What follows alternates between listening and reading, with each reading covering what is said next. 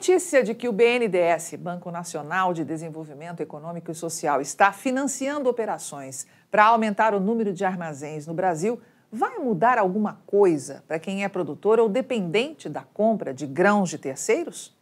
O que está sendo divulgado na mídia é que o BNDES triplica número de operações para financiar armazéns e que o Banco Nacional de Desenvolvimento Econômico e Social mais que triplicou o número de operações diretas realizadas neste ano para financiar novas estruturas de armazéns de grãos no país.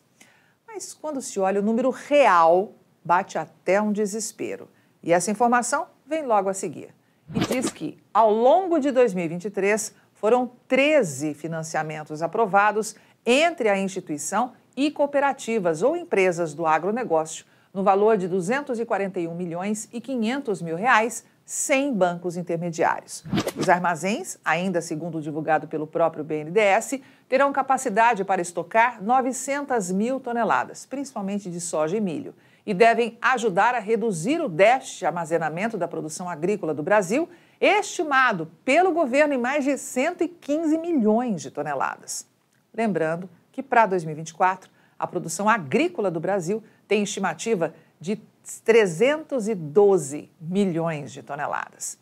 E para tentar mostrar o bom desempenho, a notícia, com cara de propaganda, diz que em 2021 e 2022, o BNDES havia fechado apenas quatro operações similares a essas em cada ano, com o desembolso de valores próximos a 150 milhões de reais por período.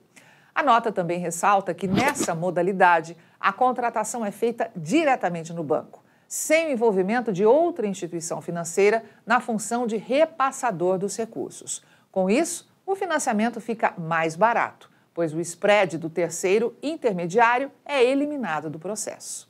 Ok, mas de quanto seria esse mais barato? E qual é o critério para ter acesso a esse financiamento?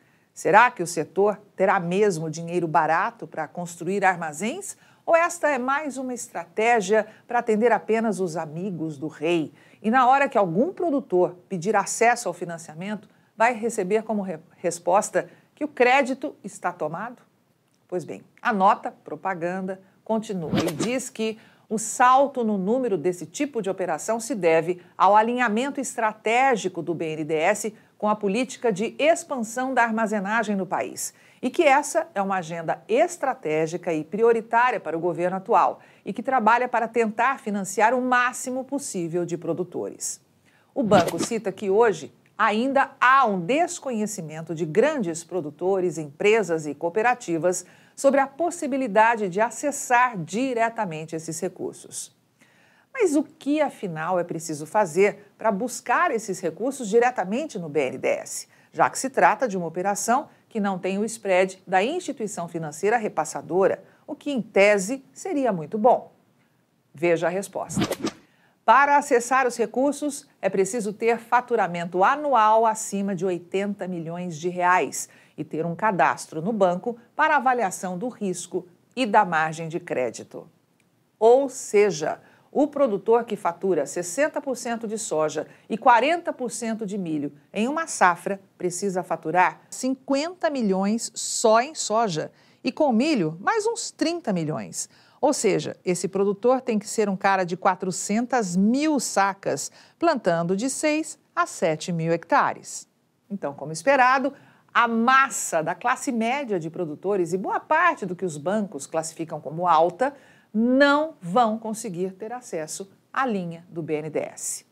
Portanto, meu amigo, fica claro que toda essa historinha contada pela reportagem propaganda do BNDES de que muitas empresas podem acessar e ainda não sabem, não é bem assim.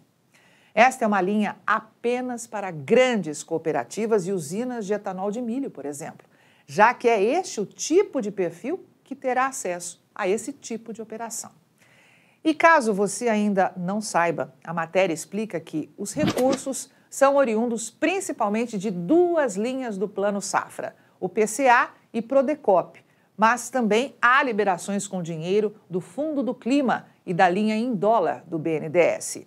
As operações seguem as diretrizes das linhas originais em questão de prazos e juros.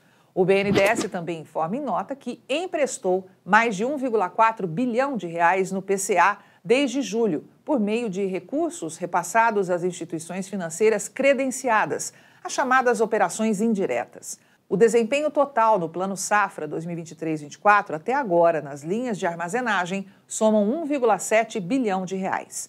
Segundo a instituição financeira, neste ano o banco operou 30% do valor total do PCA e 100% dos recursos já foram aprovados. E ao considerar todos os programas de investimento e custeio, o Banco Estatal já aprovou a liberação de mais de 22 bilhões de reais em financiamentos. O BNDES diz ainda que tem buscado atuar com outros modelos de financiamento para esta área. Um deles é um fiagro de 300 milhões de reais da Kepler Weber, empresa líder na produção de estruturas armazenadoras. O BNDES subscreve até 210 milhões de reais do fundo, valores que são acessados por produtores, empresas e cooperativas para financiar a instalação de silos e armazéns. E como não tem subvenção federal, o instrumento também pode ser acessado por cerealistas. Diante do que acabamos de te mostrar, queremos saber: você acredita que vai mesmo sair esta linha de crédito para pequenos e médios produtores de grãos armazenarem a sua produção? Sim ou não? Se respondeu não, você está certo. A verdade, caro assinante estrategista de mercado, é que boa parte da produção agrícola do Brasil segue sem ter lugar para ser armazenada. E isso, é claro, interessa a muita gente. Nos últimos anos, a infraestrutura de armazéns não acompanhou o crescimento do agronegócio do país. E a estimativa é de que a cada safra 40 bilhões de dólares sejam perdidos no processo de produção do campo até a cidade. Os silos espalhados pelos campos brasileiros não têm capacidade estática para armazenar uma boa parte do que é produzido. De acordo com a FAO, a Fundação das Nações Unidas para a Agricultura e Alimentação, o ideal é que os países tenham capacidade para armazenar 120% do que produzem. O déficit é maior na região centro-sul do Brasil, seguido pelo norte e nordeste. Segundo o levantamento de 2013, 87% da capacidade estática dos armazéns brasileiros estão fora da porteira. Naquele ano, dos 17.384 silos, 13.850 eram de empresas privadas, as tradings. As cooperativas tinham 3.029 armazéns, o que representava 20,57% da capacidade nacional de armazenagem.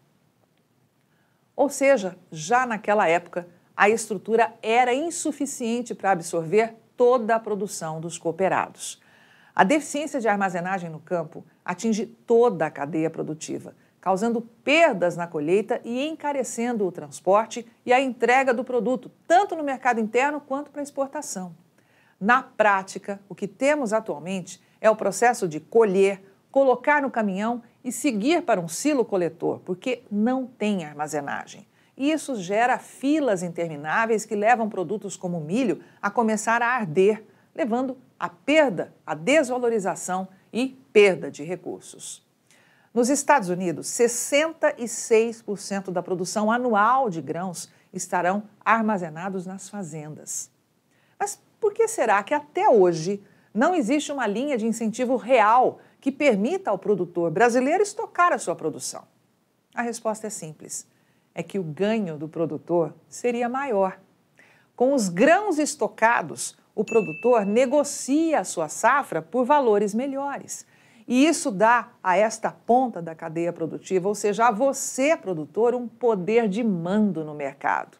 Mas isso não interessa a alguns poderosos que há décadas fazem um fortíssimo lobby para que este cenário nunca se torne realidade aqui no Brasil.